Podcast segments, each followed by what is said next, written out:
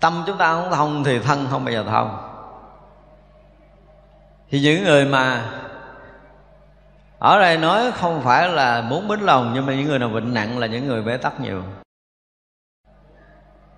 Bế tắc không phải một đời, bế tắc nhiều đời, nhiều kiếp. Phải nói như vậy. Do đó chúng ta mới có những cái tắc mà cuối cùng không tháo gỡ được. Tắc nghẽn cho tới mất mạng mình luôn còn nếu như ngược lại chúng ta khai thông tâm của mình, thì vậy là mọi bế tắc sẽ được khai thông, thì người đó không có còn ở chuyện bệnh tật. Cho nên, những bệnh nan y đều là sự bế tắc lớn. Chúng ta phải nói như vậy. Do đó mà chúng ta nhìn những người tu mà nan y cho tới khi nhắm mắt là biết người đó là bế tắc quá lớn rồi. Bế tắc nơi tâm thức quá lớn, không còn đường để có thể khao nữa nữa cho nên mới dẫn tới bệnh nan y và qua đời. Đây là một cái sự thật. Còn sống với thuận thiên nhiên ra đi đúng với cái tuổi thọ của mình, đó là cái chuyện bình thường. Còn nếu mà chúng ta vượt cái tầng vật chất chúng ta làm chủ, thì chúng ta muốn kéo dài tuổi thọ là quyền của mình nữa. Đó là quyền của mình, chứ không nói là là tôi phải đi ở cái tuổi đó, tử vi chấm tôi tới tuổi đó là tôi chết, tôi chóc chấm đi khi mà tôi làm chủ vật chất là tôi có thể kéo dài theo ý muốn của mình. Tại vì đã thuận thiên nhiên rồi, mượn lực thiên nhiên để kéo thêm khúc nữa còn không thuận thiên nhiên thì thiên nhiên nó không có lực đó. Mình mượn không có được. Nhưng mà thuận chiều là ta sẽ mượn được và kéo dài. Chuyện này là cái chuyện rất là thường về mặt vật chất thôi nha, chưa đụng tới cái gì cao hơn. Ở đây mới là luật của vật chất thì có thể làm ngắn được cái tuổi thọ của vật chất và làm dài được tuổi thọ của vật chất. Chúng ta tưởng tượng giống như bây giờ à, một cái bình thủy tinh này thôi đúng không? Nếu mà cái đầu có một kỹ sư kém thì họ cũng hiểu được quy lực để hình thành một cái bình thủy tinh này. Và cũng chất liệu để hình thành thủy tinh là một cái gì? Họ hiểu rõ và họ chế ra một cái bình thủy tinh với cái đầu của họ.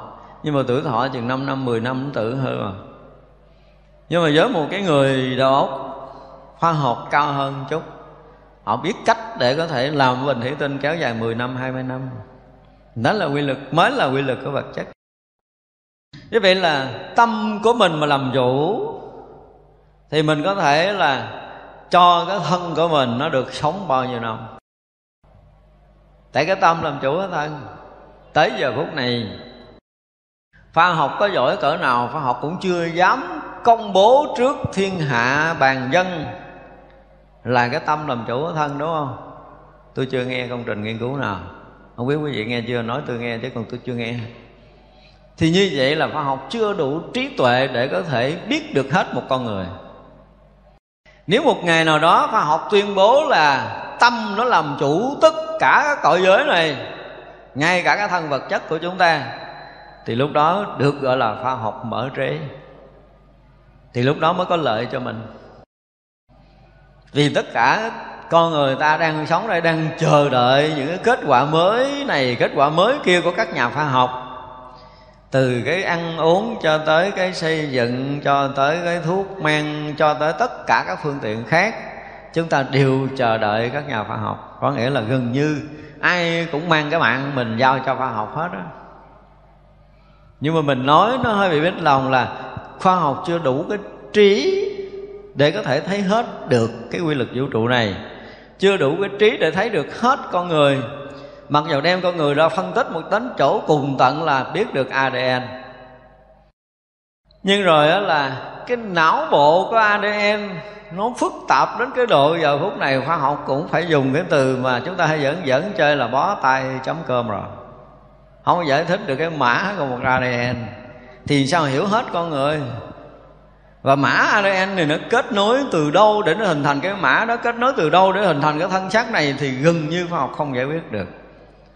Chỉ biết là mình nó là được cái gì đó từ hồi ờ, thành ờ, cái gì đó, thọ thai rồi thai lớn lên mấy ngày, trọng lượng tăng nhiêu là bao nhiêu tế bào, rồi bao nhiêu máu, bao nhiêu mô, bao nhiêu mỡ, gì gì gì đó. Nó hiện tướng vậy là thấy được.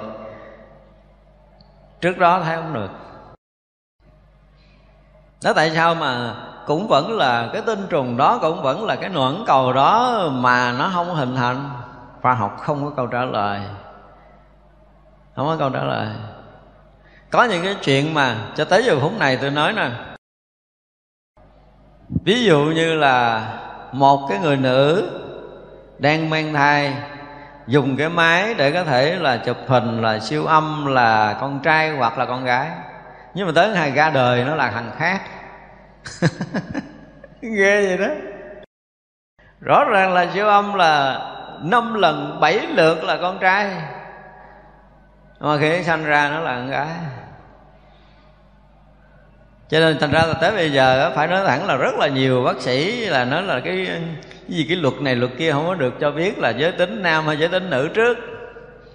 Chính thưa không phải nó có nhiều cái biến đổi đó lắm rồi cho nên bây giờ không có dám khẳng định. Không có dám khẳng định nữa. Nó có những cái vậy tới phút cuối là cái ông khác ông gấp quá vô tao mượn. Bây giờ thiêu âm là con gái đúng không? Nhưng mà có cái ông kia ông gấp quá ông vô ông mượn. Mà mang thần tài tao không thích mang thần gái. Đi chỗ khác chơi ra đời con trai được không? Tâm nó có thể thay đổi trong một sát na. Mọi thứ. Cho nên chúng ta đang mê làm như gì chúng ta đang bệnh tật như này, chúng ta đang sống trong cái chiều hướng xa xúc như vậy, chắc chắn là ba tháng nữa, ba ngày nữa mình sẽ chết. Nhưng mà ngay đây tâm chúng ta thay đổi là một trăm phần trăm chuyện thân này nó sẽ thay đổi theo ngay khi ngộ đạo có thể kéo dài tuổi thọ năm chục năm, trăm năm. Đây là luật của tâm. Tâm đủ có thể chuyển hết vật chất. Vật chất này chỉ có 20% nếu tính cái đời sống của chúng ta. Nói 20% là nói hơi bị nhiều, chứ gần như toàn bộ là ảnh hưởng của tâm. Cho nên rất là nhiều câu chuyện thiền sư ngộ đạo rồi, đó là nằm nhà niết bàn ngộ đạo rồi là bắt đầu tỉnh lại, sống vài chục năm. Đấy là chuyện rất là bình thường. Thì cái chuyện mà từ trong bụng mẹ mà bước ra, trai hay gái, chuyện thay đổi bình thường, thay đổi rất là bình thường. Hôm nay chúng tôi nói đây là một cái chuyện nó gần như không có chứng minh khoa học và còn rất là nhiều chuyện nữa nói sẽ khoa học chưa chứng minh được. Phải nói như vậy đó, nhưng mà có xảy ra. Có xảy ra những cái chuyện mà mình có thể nói được. Những cái chuyện mà mình có thể thấy được. Có hàng trăm năm nữa, khoa học mới đủ sức có thể thấy được ít phần. Trí tuệ của đạo phật luôn luôn đi trước như vậy. Thì như vậy là thần lực của đức phật sẽ làm cho cái cõi vật chất này nó được như thế nào đó là thần lực của đức phật. Nhưng mà chúng ta yên tâm ở một cái chỗ là gì? Thần lực của đức phật thể hiện trong pháp giới này là bằng cái gì? Bằng từ tâm, bằng cái lòng thương, bằng cái lòng từ của chư phật. Cho nên cái quy luật đó luôn luôn là hình thành và ban cho, chưa bao giờ lấy lại một cái gì. Chỉ có chúng sanh phá nhau thôi chúng ta dùng cái từ là chúng sanh phá nhau thôi. Cõi này phá, cõi này vật chất này phá vật chất kia. Chứ quy lực của vũ trụ, thần lực của đức phật luôn luôn bao bọc, chở che, ban phát, chứ chưa bao giờ lấy lại bất kỳ một cái điều gì. Cho nên ở đây mình muốn cái gì mình có ở đó. Đúng không? Tôi hư không là muốn lấy cái gì cũng được. Nhưng mà cả hai người đều lấy của hư không mà giành giật để giết chóc nhau. và cả cõi chúng ta dành về cái kiểu đó để hơn thua giết chống nhau vì quyền lợi riêng tư. Chứ nếu như chúng ta biết rằng nhờ cái gì đó mới sanh ra cái vật chất, sanh ra cái phương tiện sống, vân vân, tất cả mọi cái, thì chúng ta không còn có sự giành giật này đâu. Hiểu được quy luật rồi, tự động họ mất đi cái sự giành giật này. Họ biết chắc cái chuyện đó phải là như vậy. Và trình tự tất cả mọi cái đều xảy ra y như nó sẽ xảy ra, chứ nên không thể khác hơn được. Trừ trường hợp, trừ trường hợp là tâm thay đổi, thì nó sẽ biến đổi mọi thứ theo nó. Còn tâm không thay đổi theo cái chiều mà nặng trọc của mình, thì mình sẽ bị cái quy lực vật chất và quy lực của tầng tâm loạn động sẽ dẫn chúng ta đi tới quay cuồng tiếp nói dùng từ là quay cuồng tiếp nói chứ không có thể nào chúng ta tỉnh được đâu. Thật ra là ở cõi nào cũng vậy nếu như một người mà, gọi là, thâm nhập được trong tự tâm, thì người đó tự dưng có khả năng làm chủ tam giới này. Còn không được thì phải chấp nhận quy luật ở trong cái cõi này. Chúng ta chưa vượt ra thì không thể làm chủ. Đây là điều mà chúng ta phải biết.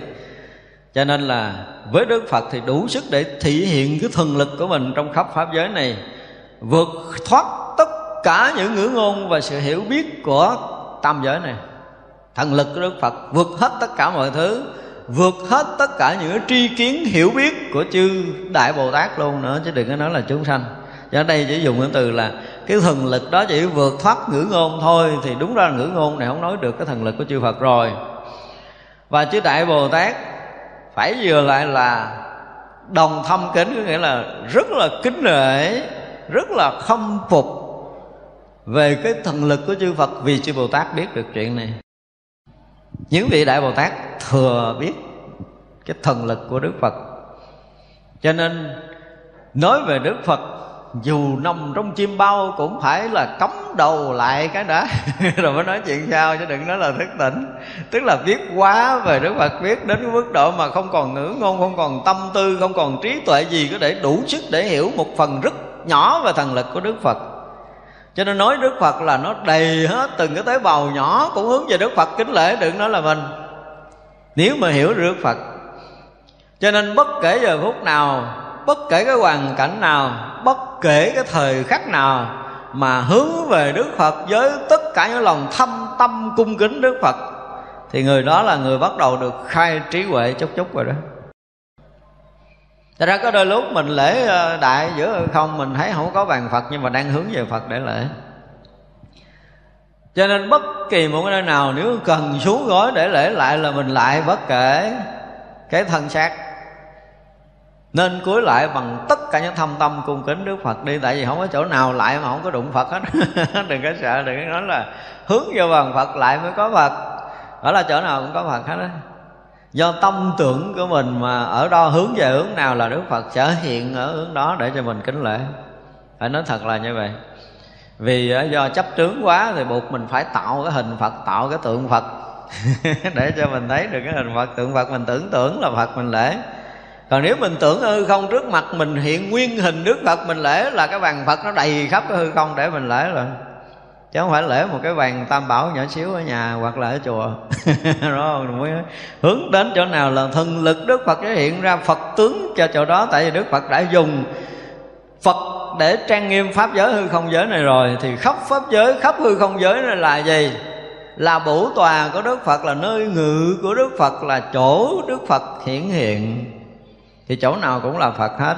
Cho nên là thần lực đức phật nó vượt thoát hết tất cả những ngữ ngôn tất cả những cái hiểu biết tất cả những cái tri kiến cho tới chư đại bồ tát đều phải khâm phục và cung kính chứ không có nói câu khác được. Chư đại bồ tát còn phải cúi đầu khâm phục để kính lễ. Thì mình là cái gì?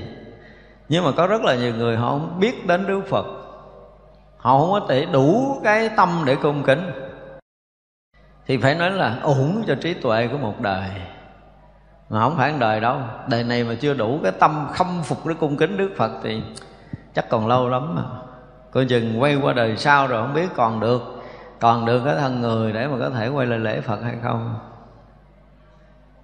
Thì ra là một đời của chúng ta khi mà được làm một chúng sanh ở cõi nào đó, tới một ngày mà mình hiểu được phật rồi á ha như ở đây mà toàn tất cả chúng sanh thân, chúng sanh tâm của mình đều rung động để kính lễ đức phật với toàn cái tâm tôn kính của mình. Thực sự á, thì phải nói là chúng ta đã tu hằng hà sa số kiếp chứ một đời không đủ, một ngàn đời chưa đủ cái này đâu. Hằng hà sa số kiếp mới đủ cái trí tuệ này, mới đủ cái phỉ lạc, mới đủ cái an lạc, cái phúc lạc mà hướng về đức phật với tất cả những sự rung động đó. Chứ bây giờ là rất là nhiều cái người phật tử gọi là thuần thành. Rất là nhiều cái người xuất gia, đệ tử của đức phật hướng về đức phật. Có cái sự rung động đó chưa? Vẫn chưa có. Chưa đâu, chưa có mấy người được cái chuyện này. Cho nên đầy đủ cái thâm tâm cung kính đức phật là một phước lành vô lượng, vô biên của tất cả chúng sanh. Khi nào chúng ta có đầy đủ tâm này, chúng ta mới cảm được cái điều này. Ngay phút chốc mà chúng ta đầy tất cả những sự rung động, cảm khái thì phút chốc đó coi chừng chúng ta rớt vào cảnh giới của chư Phật. Để chúng ta có thể nhận được tất cả những từ tâm của Đức Phật, nhận được tất cả những trí tuệ của Đức Phật, chúng ta có thể thấu hiểu được chân lý vượt thoát tam giới này. Còn không là không được đâu. Nên chư tại Bồ Tát chỉ biết khâm phục và kính lễ thôi, thì chúng ta đã biết rồi. Trí tuệ chư đại bồ tát là ngang với ba đời tất cả chư phật, vậy mà là vẫn còn khâm phục và kính lễ không có tự ái.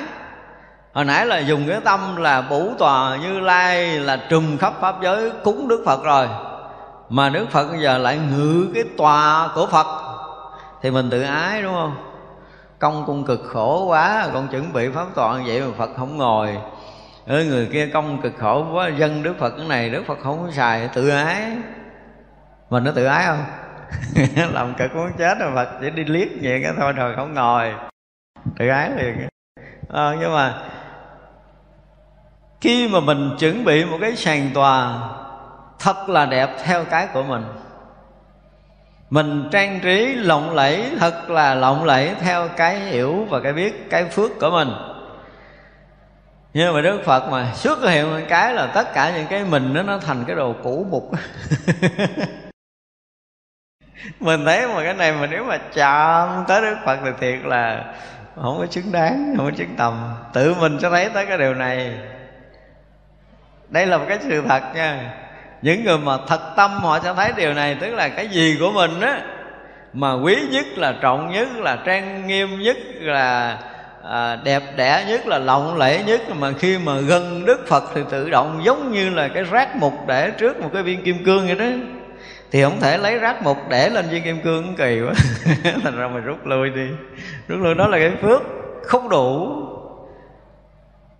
À đó là khi đức phật dùng phật trang nghiêm là để để cho tất cả cõi người, cõi trời ở đây là họ sanh tâm hoan hỷ để thấy rằng cái phước của đức phật vô lượng, vô biên, không thể tính lường nổi. Mặc dù mình vận tất cả những thần lực, mình vận tất cả những thần thông, mình vận tất cả những phước lành mình vận tất cả những sự cung kính, những kết quả tu hành, những thiền định, những trí tuệ của mình. Nhưng mà so với đức phật, nó chưa có là cái rơm rác gì hết. Để sinh tâm, tôn trọng và cung kính như vị bồ tát này. Dùng cái từ là khâm phục và kính phục chứ không có còn có cái ý tưởng khác nữa. Đó mới là cái phước đức và trí tuệ đức phật. Cho nên nguyên cái đoạn đầu tới đây á cái ý của đoàn đầu tới đây muốn diễn tả là, đó, thằng tu chừng nào thì phước, càng lớn chừng đó, đúng không? Mà phước lớn chừng nào thì trang trí càng đẹp chừng đó, mà đẹp cho tới chư đại bồ tát cũng đẹp và lớn rộng như chư đại bồ tát. Cái gì ở thập phương thế giới này đẹp thì chư đại bồ tát đều có hết rồi. Chứ không phải như các vị chư thiên cõi trời nữa. Vậy đó mà khi đức phật xuất hiện rồi thì tất cả những cái điều này, nó chưa có là rôm rác gì so với đức phật hết cho nên không có khâm phục, không cung kính thì ai khâm phục cung kính? Tức là chưa đợi bồ tát mà khi kính phật rồi thì cái gì quý nhất của mình đem dân cúng? Cái gì cao tột nhất, cái gì quý trọng nhất? Cái những cái thành tựu lớn nhất trong cuộc đời đều dâng lên đức phật cả từ trí tuệ, từ phước báo. Nhưng mà khi đức phật xuất hiện rồi là thấy trí tuệ mình nó cũng chưa có là cái gì ở trong cái hư không này, chỉ là một cái điểm kỹ hà thật nhỏ trong hư không mênh mông này nhỏ quá. Nhỏ như ngọn lửa, đom đóm so với núi tu nhi vậy đó. Thì chư đại bồ tát mới khâm phục và cung kính đức phật tiếp. Chứ nếu như đức phật không thể hiện điều này thì các vị tưởng mình là ghê gớm lắm rồi. Đúng không? Không có ghê. Cỡ mình là còn nhỏ nhất lắm. Chưa có lại cái gì so với phước đức và trí huệ đức phật. Cho nên mà dùng cái từ là cái viên mãn cái phước đức và viên mãn cái trí tuệ đức phật á thì chúng ta đọc kỹ cái đoạn từ đầu tới bây giờ, chúng ta thấy là cái sự thể hiện chư đại bồ tát, phải không? Của các vị chư thiên thì quá kinh khủng rồi. Chư bồ tát mà đủ để có thể mà dâng cái bủ tòa phật khắp pháp giới bằng cái vũ tòa như lai là đã khiếp lắm rồi. Nếu mà mình học cái đoạn trước thì mình thấy gì là quá rồi. Vậy đó mà tới cảnh giới chư Phật vẫn còn có một cái sự cách biệt nghìn trùng không thể so sánh được. Cái chỗ này để chúng ta thấy là chư Bồ Tát không dùng ngôn ngữ đủ để có thể diễn bài. Chỉ có biết là khâm phục và cung kính thôi. Thì tất cả những cái chỗ mà đáng được độ đều khiến hoan hỷ trụ nơi thân phật rộng lớn. Đây mới là cái chuyện kinh khủng đó nè. Chỗ đáng được độ. Tức là tất cả chúng sanh đều đủ cái duyên để được độ rồi. Nhưng mà không phải là được độ cái ai cũng thành phật. Có những vị đại bồ tát có thể thành phật liền nhưng mà có những quý vị mà chưa phát tâm thì sẽ được phát tâm bồ đề. Có những chúng sanh mê lầm đều được độ để được giác ngộ, kính tinh tam bảo. Ví dụ vậy thì được gọi là những cái chỗ đáng được độ, đều được độ. Do cái thân của đức phật rộng lớn, thì cái thần lực đó có thể ảnh hưởng tất cả chúng sanh đều được giác ngộ. Đúng với cái phước báo và trí tuệ của họ ngay khi mà phật đã hiện trong pháp giới này. Công đức thiện căn đều đã thanh tịnh, chắc tướng đệ nhất trí huệ cảnh giới không thể cùng tận.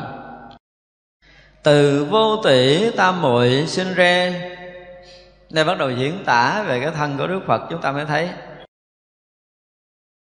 Xuất hiện của đức phật thì cái thần lực đức phật đã vượt quá cái trần trí tuệ cho bồ tát rồi chỉ biết là khâm phục và kính lễ thôi. Và rồi đó, sự xuất hiện đức phật là một bài pháp lớn để độ tất cả chúng sanh muôn loài rồi. Xuất hiện là một bài pháp chứ không phải là đợi nói chuyện. Cho nên tùy cái chúng sanh như thế nào thì đều được độ như thế đó. Cái đã là một bài pháp lớn khi đức phật đã xuất hiện. Một chúng sanh mà khi đã được nhìn phật thì tự động nó sẽ có sự chuyển hóa ở nơi tự tâm của mình. Đó là một bài pháp lớn vô ngôn. Và ai được gọi là thượng căn, thượng trí thì mới nhận được bài pháp này. Bài pháp không lời là bài pháp lớn còn nói là bắt đầu bài pháp không còn lớn lắm. Điều đó là điều mà chúng ta nên biết. Cho nên học từ câu, từ chữ như mình là pháp nhỏ. Dù là chúng ta học cái gì, nhưng mà đó vẫn là pháp nhỏ. Đó là tùy cái chỗ đáng được độ, khiến được hoan hỷ, trụ nên thân phật rộng lớn rồi. Đó là bài pháp đầu tiên. Và rồi, những cái điều đó được thể hiện bằng cái thiện căn thanh tịnh. Đây gọi là thiện căn đã thanh tịnh của đức phật thì nó là vượt quá cái tầng thiện căn bình thường của mình. Mình là thiện căn là phước đức nhân duyên, còn nhỏ thì không thể thấy phật rồi. Cho tới mà thiện căn phước đức nhân duyên lớn thấy phật nhưng mà chưa có đã thanh tịnh. Nhưng ở đây dùng từ là thiện căn đã thanh tịnh, có nghĩa là sự thanh tịnh của thiện căn của đức phật là trong giai đoạn còn hành bồ tát. Đã đã trọn vẹn cái thiện căn, trọn vẹn cái phước đức rồi.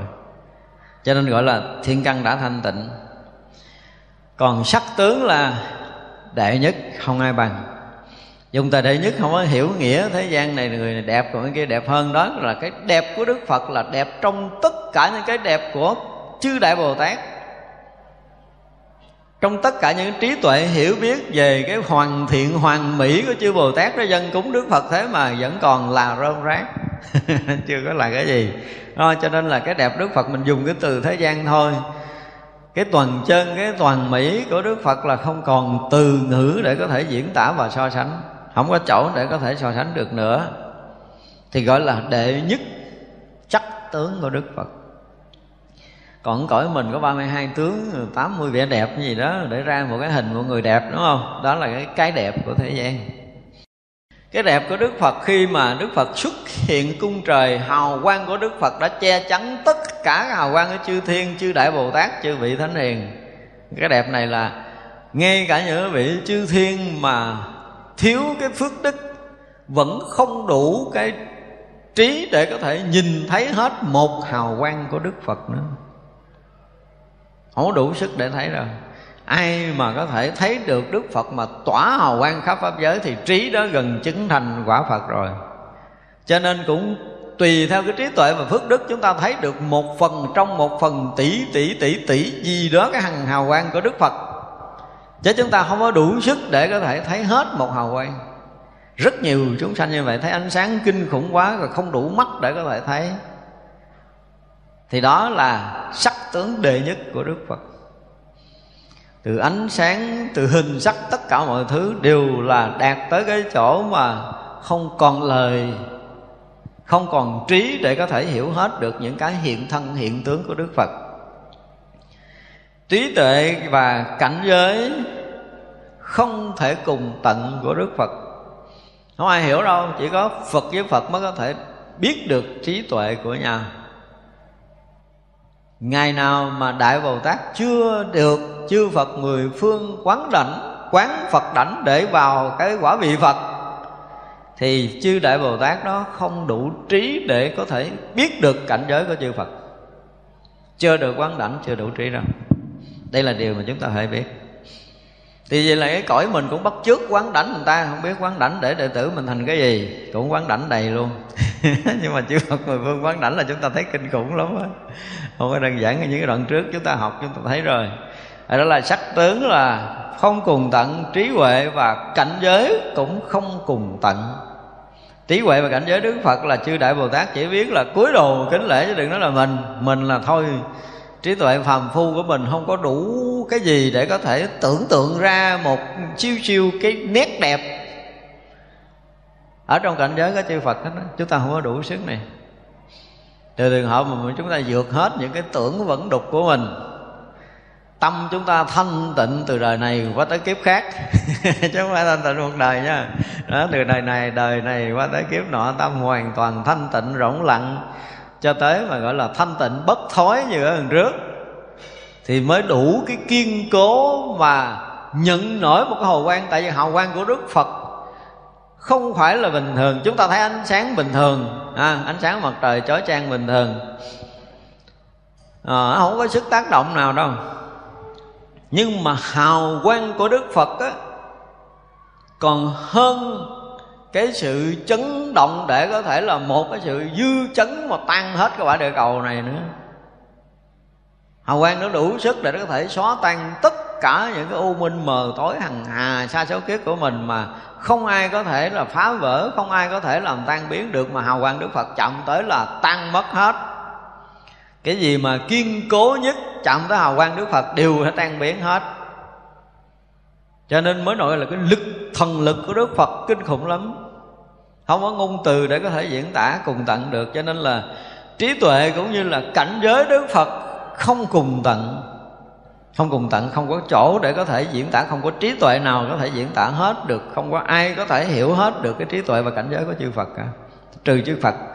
Chư phật với chư phật là có cái cái đồng đẳng như nhau, là có thể tương thông, tương đồng với tất cả mọi thứ thì lúc đó mới biết được cảnh giới của nhau thôi. Còn chưa phải là phật là không biết được từ vô tỷ tam muội sanh ra, không thể tính lượng tam muội được. Mình giờ mình chưa được tam muội gì. Đúng không? Chúng ta ngồi thiền hoài. Mà nhiều khi mình vô định, mình chưa chắc là định, mình là chánh định. Nhưng mà thời còn làm bồ tát, thì là trước đại bồ tát nó trải qua hằng hà sa số những cái chánh định rồi, những cái tam muội đó rồi. Cho tới khi đạt cái định của phật định á thì tất cả những cái định gọi là tam muội, tức là vô tỷ tam muội, nên tam muội không thể tính lường được. Thì một lúc chư phật trọn vẹn tất cả. Tất cả những cái định mà được gọi là chánh định á, ngay khi phật quả hình thành là không còn có định nào mà đức phật không trụ, không đạt. Cho nên đây gọi là vô tỷ tam muội sinh ra cái thân tướng này chúng ta chưa có kinh nghiệm tu tập. Chúng ta nhìn một người định sau một buổi sáng, chúng ta không có nhận ra đâu. Nhưng mà, chúng ta có một chút cái định lực rồi. Bữa nào mình thử vậy mình sẽ kinh nghiệm được nè. Bữa nào mà chúng ta ngồi thiền mà cái tâm chúng ta rỗng, thanh tịnh thật sự á, thì chúng ta thử ờ, chụp hình mình cái đi. Hoặc là lại mình rọi kiến, mình chụp hình cái đi, mình để đó đi, đừng quên đi thì qua ngày hôm sau mình ngồi thiện tâm lộn xộn chụp hình đem ra coi hai sắc diện khác nhau. Cũng là mình, nhưng mà hai sắc diện khác nhau. Không có bực bội, không phiền não đâu. Chưa nói tới chuyện không bực bội, chưa nói tới cái chuyện bực bội phiền não mà nói chuyện là chúng ta không định bằng ngày hôm qua. Thì sắc diện chúng ta đã khác. Đây rõ lắm. Cho nên đó là một vị thầy chỉ cần nhìn qua cái sắc diện của mình trong buổi sáng là biết mình tu tốt tu xấu rồi, cần có trình bày gì đâu, mất công lắm. nhìn trong cái ánh mắt của mình, nhìn trong cái nụ cười của mình, người ta sẽ thấy được cái định của mình trong đêm hôm qua. Thành ra là cái sắc diện của đức phật là nhờ là tỷ tỷ tam muội hình thành. Chúng ta tưởng tượng nổi là đẹp kiểu gì. Chúng ta không có tưởng nổi đâu. Còn một người mà ở trong định thật sự trải qua một ngày một đêm thôi. Cái sắc đó khoảng ba tháng sau chưa xuống mà đương nhiên là ngàn đêm thì họ sẽ giữ được cái an định lâu dài và cái khí sắc của họ nó có một cái chức an định kỳ lạ chúng ta không có diễn tả được. Cái sự an tịnh nó toát lộ từ cái ánh mắt, cái thần thái của người đó, cái phong cách của người đó, tất cả mọi cái đều lộ định tướng ra. Và nếu chúng ta có kinh nghiệm, chúng ta sẽ nhìn ra được. Cái đẹp mà chúng ta không diễn tả được có những người mà trong sáng trở thành pha lê trước mặt mình là mình sẽ thấy một khối pha lê, một khối ánh sáng thật sự chứ không còn nhìn ra cái mặt nữa. Định đến cái mức độ mà pha lê hiện ra trước mặt, ánh sáng hiện ra trước mặt mình, thì đó là mức thanh tịnh tâm của người đó. Đủ có thể nhướm cái thân sắc này, cái sắc thân tứ đại này nó không còn ô trực đối với họ nữa. Thì cái định lực càng đi vào định lực thì chúng ta càng thấy là cái vật chất này nó không có là cái gì hết á đủ để có thể soi chuyển mọi thứ. Nhưng mà bây giờ mình vô không nổi rồi mình không tin. Nói là cái chuyện là giống như là tưởng tượng. Tưởng tượng là thì cứ tưởng đi, cứ cho nó là tưởng. Nhưng mà khi nào chúng ta công phu tới, chúng ta thấy rằng những gì mà đạo phật nói mãi mãi chúng sanh như mình, phải nói là phải cực lực học hỏi và phải tận tụy hành trì không có lời mỏi thì hy vọng là chúng ta sẽ nếm được một ít phần ở trong đó. Và một lần chúng ta nếm được cái vị của đạo mà đức phật đã chỉ, thì mãi những kiếp về sau chúng ta không bao giờ bị lui sụp. Bây giờ mình lo mình bị cái này, mình lo mình bị cái kia, lo bị nọ là mình chưa có nếm mùi phật đạo. Chứ nếm mùi phật đạo được rồi, nằm ngủ đi nữa, chúng ta cũng thấy vô cùng phúc lạc. Không còn sợ gì nữa đó. Sở dĩ chúng ta còn sợ hãi là mình chưa có nếm vị của đạo. Chúng ta phải nói một câu như vậy. Còn nếm vị của đạo rồi thì thân tâm này là coi như xong rồi. Không còn cái gì để có thể sợ hãi trong trần gian nữa, Nó không có giá. Thân tâm này là mất hoàn toàn rồi. Thì chúng ta mới nếm được cái vị của đạo. Cho nên là thân tướng của Đức Phật là được hình thành bởi hàng hà, sa số, cái gì? Thiền định. Thì chúng ta tưởng nổi không? Không tưởng nổi đâu chúng ta nhập định cái. Chúng ta thấy được cái sự thanh tịnh đó, nó đẹp cỡ gần nào. Thì chúng ta mới có thể tưởng tượng là Đức Phật nó sẽ đẹp gấp tỷ tỷ tỷ cái đó nữa. Chứ cái hình sắc này là không phải rồi, hình sắc này là không có hoàn được những cái đẹp trong cảnh giới thanh tịnh của tự tâm á, chúng ta sẽ thấy được những cái nét đẹp ở trong đó rồi á, thì tất cả những cái vật chất hiện đang có trước mắt chúng ta nó sẽ rực sáng như thế nào. Mới thấy rằng cái pháp giới này nó đẹp ra làm sao, để chúng ta có thể là bằng tất cả những cái trái tim để thương yêu quý trọng. Chứ nếu không, chúng ta chưa có cảm khái cái trần gian này trần gian này thôi, chứ chưa nói chuyện khác nha. Chúng tôi dùng cái từ là có cảm khái với trần gian này. Để mình có thể yêu cái cõi trần gian này bằng tất cả trái tim của mình. Thì lúc đó cái nhựa sống, cái năng lực của chúng ta nó biến thành một cái dạng khác hoàn toàn. Lần nhập sâu trong định thôi, mở mắt ra trần gian này với đầy tất cả những sự cảm khái rung động, thương yêu liền chứ không phải chán thế gian đi tu, người nào tu mà chán thế gian là tu trật bà lề. Không có chuyện chán. Rồi quá thương, quá quý cái trần gian này để mình đi tu. Mình tu để mình làm đẹp trần gian này cái chỗ nào mà có mặt mình là chỗ đó nó phải đẹp. Mình xuất hiện ở đâu là chỗ đó phải toàn mỹ, toàn bích. Như gì quá yêu trần gian này muốn tô vẽ trần gian này thêm đẹp hơn, chứ không phải là cõi này là cõi khổ. Chán bỏ đi cõi khác không phải như vậy, lý thuyết đó là coi chừng. Có cái lệch lạc. Thân phật không ngần mé trụ khắp trong thân của tất cả chúng sanh, khiến vô lượng chúng sanh đều được vui mừng. Đã từ bây giờ nói là không phải là thân phật ở cung trời đâu trước nữa, đúng không? Mà thân phật không ngần mé, có mặt trong tất cả thân, phần của chúng sanh, có nghĩa là thân phật đang có trong cái thân của mình trong pháp giới này không có chỗ nào không phải là thân của phật. Hiểu tới đây rồi á, thì người đó mới được gọi là khai tuệ phật. Một lần mà chúng ta thấy được thân phật đang có ở đây, đức phật đang ngự ở đây. Thế là lúc nào Đức Phật cũng hiển hiện, Lúc nào Đức Phật cũng hiện tiền Là trí tuệ, là trí tuệ của Đại Bồ Tát Chứ không phải trí tuệ của phàm phu. Nhưng mình không thấy được cái thân Phật hiện hữu, Không thấy được cái thân Phật hiện tiền cho nên mình à, đi tìm phật khắp nơi đúng không? Nhiều khi ở đây thấy phật không có linh phải đi nước nào linh linh để kiếm phật. Tại vì người đó đâu có thấy phật hiện hữu hiện tiền ở đây. Thấy phật ở đâu thì cứ tưởng tượng là chỗ đó là phật linh hơn chỗ này. Chỉ là chỗ nào cũng linh đó, đó bảo đảm là chỗ nào cũng linh đó tại vì phật đó nè phật thân phật là không ngàn mé và trụ khắp trong thân của tất cả chúng sanh. Khắp cái thân của mình là thân phật. Ngon chưa? Nhưng mà mình đâu có chịu đâu. Ờ, mình học cái gì không biết mình tưởng tượng cái thân mình đó là ô trọc, thân mình là thế này thế kia, chứ mình không chấp nhận phật đã là thân của mình. Đã ngấm trong tất cả những thân phần của tất cả chúng sanh, tức là toàn thân chúng sanh là toàn thân phật khắp pháp giới này là phật pháp giới. Và ai một lần thấy được điều này thì đó là trí tuệ giác ngộ. Còn bây giờ mình thấy thân này thế này thế kia là cái thấy của của phàm phu. Và như vậy mình ngồi mình cãi với nhau chừng nào mới xong. Nếu mà ngồi cãi, ai mà cho thời gian là 5 năm 10 năm 20 năm thì mỗi ngày tôi nấu cơm cho ăn người ngồi đó cãi. Cho nó dở lẽ. Thật ra là những cái lý luận ở trong phật đạo thì chỉ được nói những người có đủ cái trí tuệ hiểu biết nó, có thể tương thông với điều này thôi. Và nếu không có đủ trí tuệ, dù có nói suốt đời thì họ cũng thấy bằng cái thấy của họ, chứ họ không thay đổi. Họ cãi không lợi mình, họ nín, họ chịu vậy thôi. Chứ còn về nhà là cũng lầm bầm à không chấp nhận được đâu, tại vì họ thấy chừng đó. À cho nên bây giờ mà nói là thân phật là không ngàn mé trụ khắp trong thân của tất cả chúng sanh. Thì mình ở đây mình có khi mình tin mình gật đầu đúng không? Cái điều này là đúng cái này là phật nói là chắc chắn là đúng rồi đó.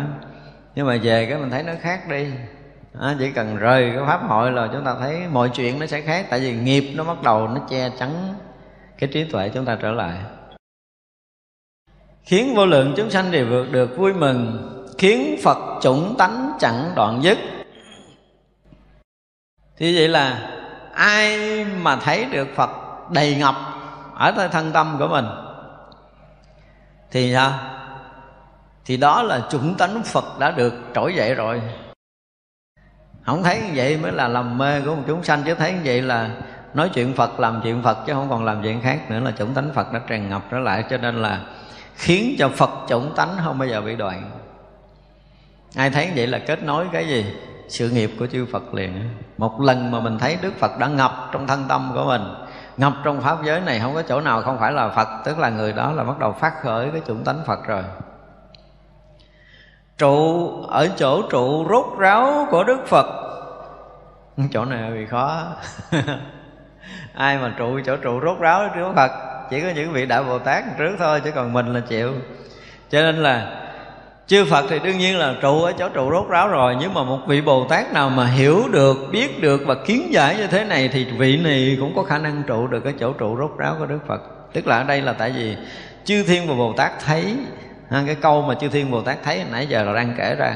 Thì vậy là số chư thiên cũng thấy được chỗ này, số bồ tát cũng thấy được chỗ này thì các vị này cũng đang trụ được cái chỗ trụ rốt ráo của đức phật. Tức là ở cảnh giới giác ngộ của chư phật thì mới thấy hết được những chuyện hồi nãy giờ chứ còn nếu không là không bao giờ thấy hết được. Khiến vô số chúng sanh thanh tính giải thanh tịnh.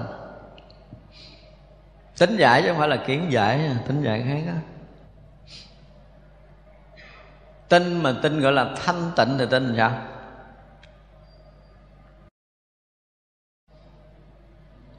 Bây giờ ví dụ như mình à, mình tin có tam bảo, thanh tịnh chưa?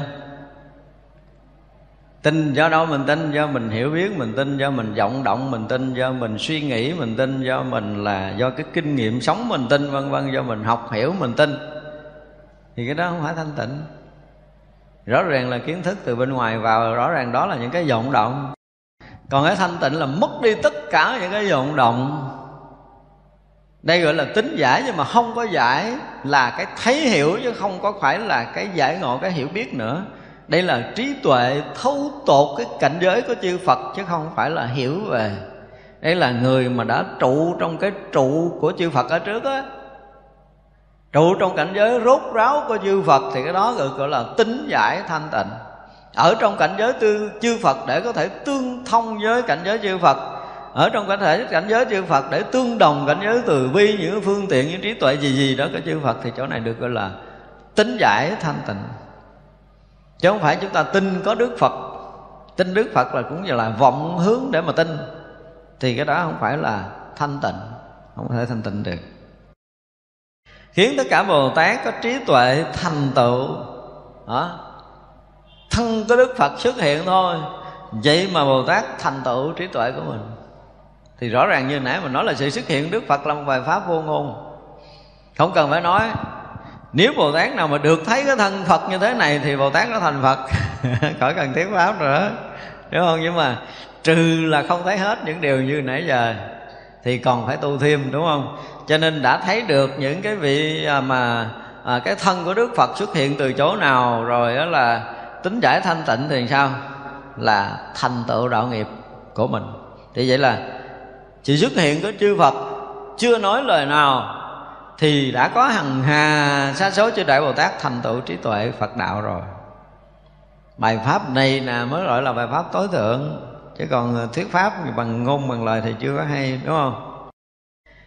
Căn thân vui thích, pháp thân trùm khắp pháp giới hư không giới. Giáo hóa và điều phục không thừa sót. Đó cái thân của đức phật đó là gì? Là trùm khắp pháp giới hư không giới. Trở lại, trở kể trở lại cái điều đó khắp pháp giới, không giới này không có chỗ nào thừa, không có chỗ nào sót, tức là đầy ngập ngập ngập ngập hết. Đầy ngập hết rồi có chỗ nào thừa sót là thân đức phật. Cho nên chúng ta vơ tay múa chân lại gì? Đụng tới thân của đức phật. Chúng ta đi đứng trong thân của đức phật, chúng ta sinh hoạt, ngủ nghỉ trong thân đức phật, cho nên là mình không có làm gì, đức phật không biết. Tốt nhiều đức phật không biết, sốc nhiều đức phật không biết. Vì vậy mà đức phật mới tuyên bố là khắp pháp giới mười phương này mưa một lượt, ta biết bao nhiêu hạt. Thì rõ ràng là không có chỗ nào sót. Cho nên là khắp pháp giới này là thân đức phật không thừa soát. Tùy tâm của chúng thanh đều khiến được đầy đủ. Hay không? Tâm mình như thế nào là có đầy đủ cái đó. Cho nên đó là phật chỗ nào cũng linh hết. Đứng giữa không mà chúng ta xin tiền coi chừng có Để nói Phật là tùy tâm chúng sanh không có thiếu thốn cái gì nhưng mà chúng ta có đủ tâm thành để thấy rằng có Đức Phật xuất hiện Đức Phật đang nghe, Đức Phật đang thấy Đức Phật đang biết mình làm cái chuyện đang làm hay không. Chúng ta có đủ cái lòng tin này hay không? Chứ sự thật á tôi biết rằng có những vị tăng ni cũng như Phật tử đang đứng giữa chùa tụng kinh mà không biết là Đức Phật biết Đức Phật có nghe không? Cái đấy là một sự thật. Vẫn còn ngờ ngợ vẫn còn nghi nghi chưa có tin đâu đó, chứ còn mình, ví dụ mình đổ lòng tin, mình thấy mình đi đâu, đứng đâu, ngồi đâu, nằm đâu, làm chuyện gì, phật cũng thấy, cũng biết, cũng hiểu mà nó trơn là mình có dám làm cái gì vậy không? Không có dám. Đúng không? Phật không phải giám sát mình, nhưng mà lúc nào đức phật cũng tràn ngập trong thân, trong tâm của mình đó rồi. Cho nên là không có cái việc làm nhỏ nhiệm, không có mấy cái muốn niệm nhỏ nhiệm nào của mình mà không được đức phật thấy, đức phật biết. Thấy rất là rõ. Thì ra nhân quả của mình là đức phật thấy không? Thấy trước tới hàng hà sa số kiếp rồi trước đây là mấy ngàn năm rồi đức phật cũng biết là ngày này giờ này mình ở đây rồi. Nhưng mà tại nhiều quá kể không hết thôi, để qua một bên. Chứ còn biết mình là chúng sanh loại nào. Có khi lúc đó mình là con mũi bay vòng vòng vòng vòng vòng, đâu pháp hội đức phật, còn cái thời đức phật còn ấn độ á.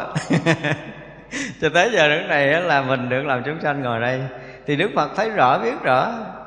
Hay đó là khắp pháp giới này ha, chỗ nào đã thành, chỗ nào đang hình thành, chỗ nào chuẩn bị hình thành thì một cái thấy mà gọi là không không gian, không thời gian đó đã thấy xấu suốt rồi. Vậy đó chúng ta hãy nói cái câu gọi là cái cảnh giới không không gian, không thời gian Thì mình tưởng là cái chỗ đó là tâm mình không có nghĩ chuyện thời gian quá khứ hiện tại vị lai. Cái nghĩ đó là phàm phu, không phải như vậy. Đã không không gian, không thời gian thì sao? Không có quá khứ, không có hiện tại, không có vị lai là có gì? Chỉ có duy nhất cái hiện tiền thôi. Nhưng mà cái hiện tiền đó là tất cả tất cả có nghĩa là xuyên suốt cả quá khứ và vị lai đều hiện ra một khoảng sắc na. Thì đó mới là trí tuệ giác ngộ của đạo phật. Cho nên hồi xưa thì mình không có đủ lý luận để nói với trước những cái nhà khoa học lớn về cái trí giác ngộ của đạo Phật, chứ bây giờ là chấp hết các nhà khoa học tranh luận. Muốn nói tới trí tuệ Đức Phật tới cái ngừng nào mình sẽ nói tới cái ngừng đó. Chỉ cần dùng cái từ là ngay nơi hiện tiền mà không không gian, không thời gian này thôi là đủ để có thể nói chuyện ba năm chưa hết. Chứ đừng nói chuyện một ngày. Để mình thấy rằng cái chuyện quá khứ hiện tại và vị lai nó luôn hiện ra trong khoảng một sắc na hiện tiền. Chứ không phải là cái thực tại hiện tiền là cái chết lặng ngay tại chỗ này là không biết cái gì là mình sai. Cái thực tại hiện tiền là một cái hạt cát ở đây nó có thể hiện khắp pháp giới này. Khắp cái hư không này nó đang hiện ở một cái đầu của một chiếc lá thôi thì đó mới gọi là thực tại hiện tiền.